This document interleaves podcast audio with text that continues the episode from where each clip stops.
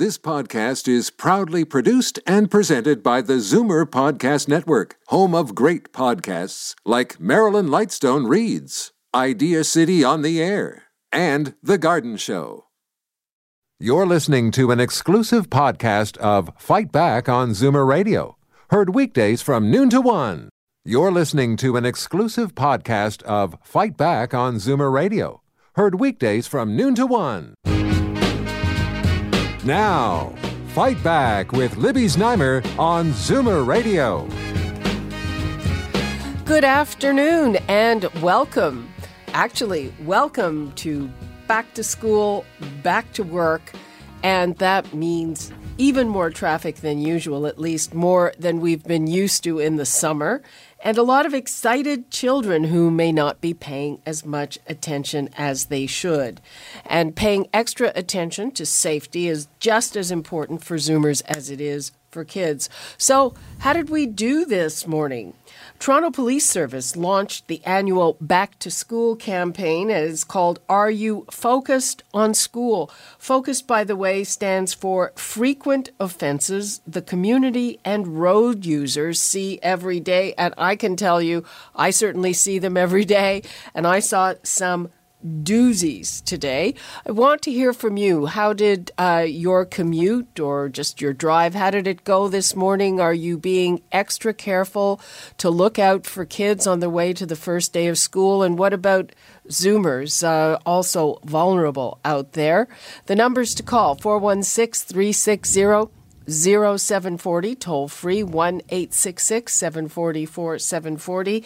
And I'm here with Constable Clint Stibbe from Toronto Traffic Services. Welcome. Hi. Hi, thanks for having me. How did we do today? If we had to grade the uh, paper, if you will, I think we got an F. Uh, the number of F. yeah, unfortunately, we saw a number of people driving well above the posted limits. Uh, just the one street we were on, it was a single lane road. Uh, we had one lady come through at uh, 72 and a 40, which is 32 kilometers per hour over the posted limit. What street was it? If I Uh, may Birmingham. Uh, street out in Etobicoke, uh, right in front of the Toronto Police College, right in front of a, a school, and the person is doing 32 kilometers per hour over the posted limit. The concerns that I don't think a driver. How much was that ticket? I'm uh, assuming. Two, yep, two hundred and thirty-two dollars and four demerit points upon conviction. okay. So it's not a good start to school, and like I said, it's it's a failure on behalf of the driver, not just that particular driver, but any driver that we stopped this morning for speeding. Uh, anytime the officers were writing tickets. I can guarantee you there were other cars that were speeding past. And that's the biggest challenge we have right now. In the city of Toronto, we see the number one ticket written by the service for moving violations is speeding. And speeding is a conscious decision. So you decide how much gas you give it or how much brake you give that car. And unfortunately, it seems everybody seems to be a little bit on the lead footed side. Wow. Th- That's and that's a big. That's going to cost a lot more than that ticket too, because uh, if she gets convicted, her insurance rates are going up. You know what? It's it's interesting. Even um, I've I've had people say to me that you can't get a ticket unless you're doing at least 16 kilometers per hour over the limit. That's not accurate. One kilometer over the limit, okay, maybe because there's variance in the speed lasers, uh, the plus or minus one. So, but they benefit and give you the the um, the attrition or the uh, the number that is automatically truncated down. So maybe one over, you won't get to see a ticket, but two and higher, you can be charged and you can, can be you can be convicted for those speeds. But a lot of individuals, I think, over the years have thought, well, if it doesn't give me demerit points, I don't have to worry about it. Well, the reality is, at 15 over, you're uh, so essentially 55 and a 40 you're still as likely to kill somebody as if you were doing 40 and a 40 the problem is you don't have the room to stop that motor vehicle because as you double your speed you quadruple the stopping distance.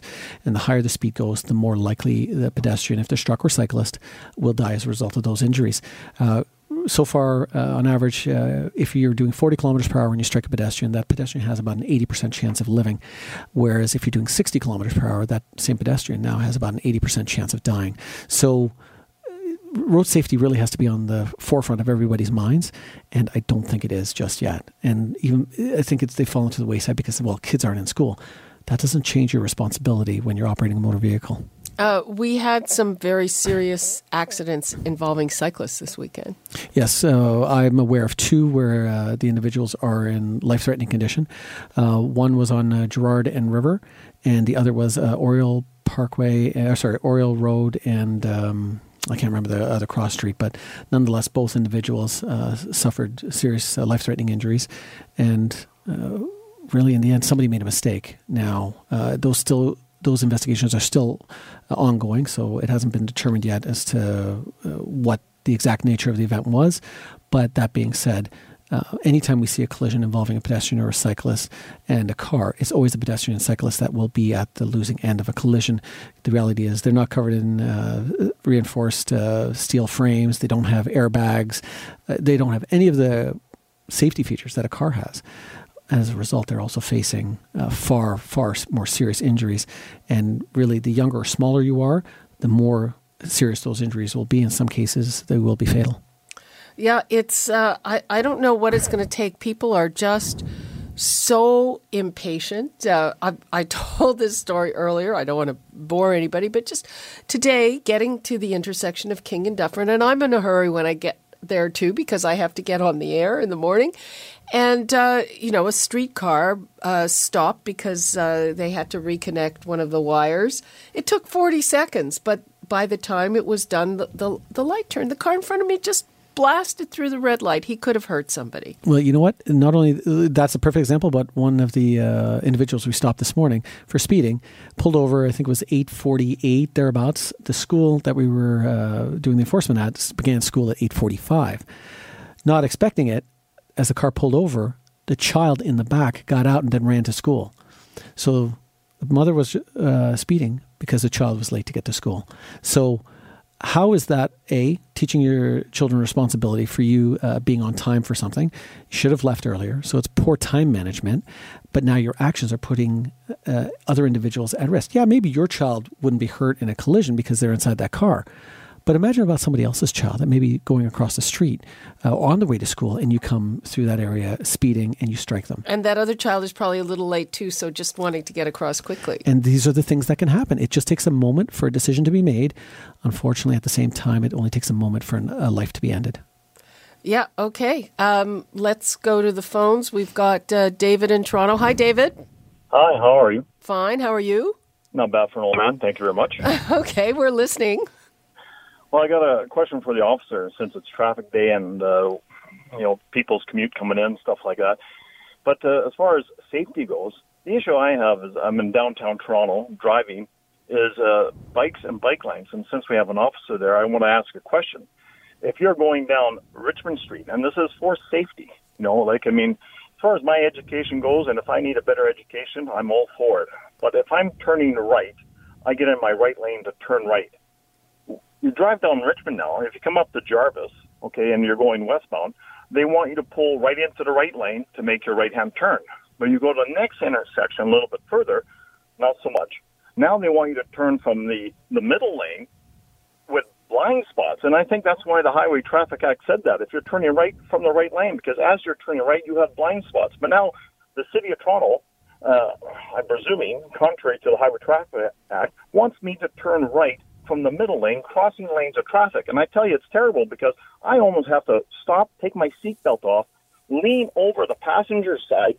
I know I'm exaggerating. I don't quite go to that extent, but it's almost at that just to see if there's anybody coming because they just zing right by it and no one seems to care. And I'm just amazed there's not more accidents, fatalities, just driving in Toronto. So the question for the officer is, can you address that as far as turning right and what's going on in downtown Toronto with these bike lanes.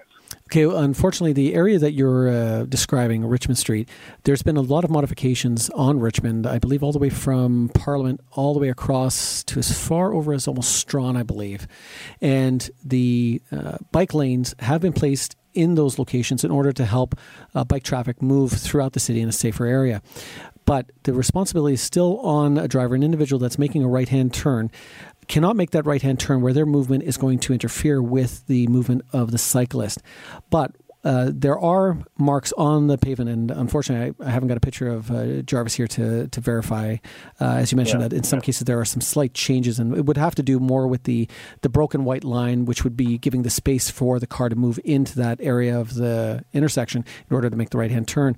But the uh, essentially you can't enter the turning or area or the uh, take possession of that portion of the lane until it's safe to do so.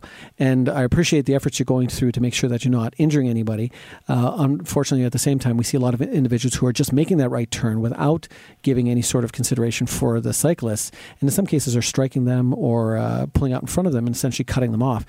When your movement is being made, if you're far enough ahead, as you put your signal on, uh, it's a signal to the cyclist to, that you are going to be making that right hand turn. If they're far enough back and you now take position in the lane and have begun your right hand turn, and now you have to stop because of pedestrian traffic, then that is normal. That type of situation can arise, and where the bikes now have to go around the left side of you.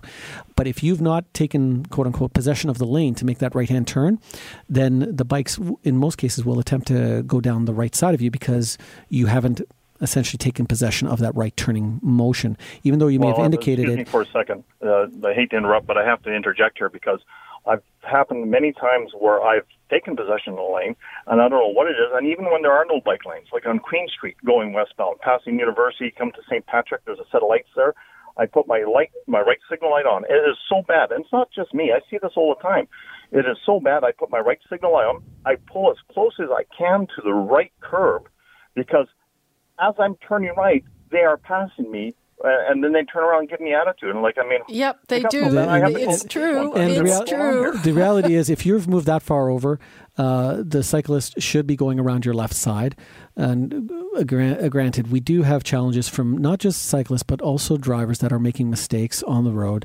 So there has to be um, some, I guess uh, you could put it as a, a learning curve that some individuals yeah, maybe haven't adopted what uh, would be proper. Again, some are doing what is convenient for them. But again, that goes for bicycles and pedestrians and, and, drivers. and even pedestrians. I mean, you can be waiting a long time at some intersections. You're getting ready to turn, and then somebody who's far back suddenly kind of runs into the intersection. I mean, you know. Yeah, and you see, that's that's the thing the on the on, on the attitude. They on the do. countdowns. That's especially, and that's I've I've been uh, called to task for it.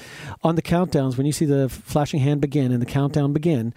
A pedestrian should not be entering the roadway at that point because they're no longer lawfully on the roadway. They are allowed to permit, permit uh, rather permitted to finish their crossing w- during the countdown, but the countdown is geared to clear the intersection. So the cars that to make the right hand turns or whatever the case may be, but it's not meant for okay. I've got three seconds. I can make a dash across the road. That's not why Well, it's there. And the Highway you- Traffic you- Act is very clear about that. Are you downtown Toronto yourself? Because uh, uh, that sounds fantastic, but in reality, It I, does- never I see that know. I know, I know, I know. It's- across 'cause it's- I can make it because I know the light turn. I'm going to make it in two seconds. You know? It's- it's unfortunately, unfortunately, there have been a lot of challenges to officers when we were uh, running the intersections uh, by hand. Officers that were uh, stopping pedestrian traffic from crossing during the countdowns, and I can tell you there was a lot of angry people. Why? Because as far as they were concerned, they were permitted to cross during those countdowns. The reality was they weren't. So. Not knowing the law is not a defense. If you commit the offense, you can be charged. In this particular case, the pedestrians are using the intersection improperly. The moment the countdown stops, you have no legal right Just to a step minute. on the So road. if you stop, this is an, a, an interesting question. And Dave, thanks so much for your call. All right, thank you very much. Bye bye. Uh, if you charge a pedestrian, uh, can you uh, demand that they give you ID? I thought you couldn't. You can't demand well you can demand the identification. You cannot arrest them uh, if they fail to identify themselves. Uh, that being said if they've been uh, in a vehicle uh, or uh, they've been on a bicycle the highway traffic act actually does support uh, the person to be arrested Yeah, but if the person offense. walks into the intersection and they say, "Sorry, sorry, officer, my name's Joe not Smith. Yeah. Yes, it, it doesn't. Jane Doe here. Yeah, exactly. uh, then unfortunately, no, we haven't got uh, the legislation in place to deal with that. Now, is that something that could change? Absolutely, but that's something for the government to decide, not us.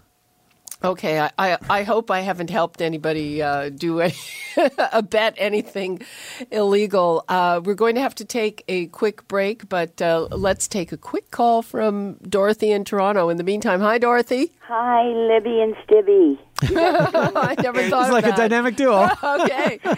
Batman and Robin. Cute names. I like those names. But anyway, I just wanted to say, uh, in defense of the people on bikes and people trying to cross on those few seconds when you have a cane or you have children with you or a carriage, we can't let, uh, and I felt that with both of you, with the drivers, they're in a big protected car. their attitude and respect. They're so lucky and so blessed to have cars and to have that position that they're safe in a car. I think they should have a little bit more respect for the pedestrians and people on bikes. And as far as someone on bike who they're driving, if they're even tapped by a car, they can be killed. And if they give a bit of attitude, oh, you know what? That's too bad because the drivers in this city are really rude and disrespectful, even to an older woman trying to get across on 23 seconds with a cane when your leg is paining. That just happened to me yesterday. Oh, I'm sorry And to hear that. I hate it when I see that. And the That's car was really in the bad. middle of the intersection trying to make its left-hand turns, but moving closer to me. Well, you know what? It's so frightening. You you have no idea because if they even tap me, I have arthritis and osteoporosis so bad, I'd never be able to walk again if I was hit by one of those cars, even tapped by a car. And uh, you know what? I totally agree with you, and that's why I said uh, that uh, car um, pedestrians and cyclists are not in steel uh, pr- uh, reinforced frames or have airbags. They are always at the losing end of a collision. Thank the problem you is, so yeah, much, yeah, and I, I Debbie. totally agree with that. Thank The the issue that we have keep is on Me the too. case and have the police like get to the government and make these people, especially at River and Gerrard, where someone was just hit. Those people are going through that intersection so fast to get onto the the Bayview extension there, which is a highway, and they think that they're already on it, and they're not. They're still at River And- and, and we should give people a more little time street to where cross the street. walk. Well, and as- it's just not right. The the attitude of people in these great big monster trucks on a tiny little street that was built years ago. They speed. I see it every day, and it's frightening. And people in cars, they, they don't realize that. They should have more respect for the people who are just walking, little children and people on bikes. And if people on bikes give attitude, you know what? I don't blame them because I've been in taxis where they, the way they talk about the poor little people on the bikes, it just it really hurts to hear it. They'd like to hit them almost. It's so sad. Well, like I said, the unfortunately it is a cooperative driving environment. Everybody needs to work together. Unfortunately, that's not happening. We are seeing uh, anytime we see a collision, it's because somebody made a mistake, whether it's a driver, a cyclist, a pedestrian, or any combination of those. Uh, because traditionally, it isn't always one individual making a mistake, but it's uh, essentially a fault assessment that's made uh, based on the investigation that is performed by the officers. And if that fault assessment determines that uh, the cyclist or the driver or the pedestrian is more at fault, then uh, that really doesn't make any difference. That pedestrian or cyclist are always going to be likely the ones in hospital, recovering from wounds, in some cases dying. So we have to keep in mind that the uh, driving environment um, through time will eventually change, but the design of the roadways are not changing anytime soon. Uh, it is going to take a lot of money and a lot of time to do that. In the meantime, we need to work together and within the the designs that we currently have. Okay. Well, thank you so much for that reminder, Constable Stibbe. It's always good for us to keep safety in mind, particularly now when we have uh, the real change of season, even if it doesn't feel like that outside. And uh, people also remember this campaign goes till the end of the week. So uh, if you're doing stuff you shouldn't be doing, there's a better chance you're going to be caught. So don't do it. Absolutely. And hopefully we can get a passing grade on our uh, drivers. Okay, that's right. We're going for that passing. Grade. Go grade. for May- go for. maybe even I, better. I take, How about I an take an A? A plus, but I don't know if we're necessarily going to see it. Okay. You're listening to an exclusive podcast of Fight Back on Zoomer Radio, heard weekdays from noon to one. You're listening to an exclusive podcast of Fight Back on Zoomer Radio, heard weekdays from noon to one. You're listening to an exclusive podcast of Fight Back on Zoomer Radio, heard weekdays from noon to one. You're listening to an exclusive podcast of Fight Back on Zoomer Radio, heard weekdays from noon to one. This podcast is proudly produced and presented by the Zoomer Podcast Network, home of great podcasts like Marilyn Lightstone Reads, Idea City on the Air, and The Garden Show.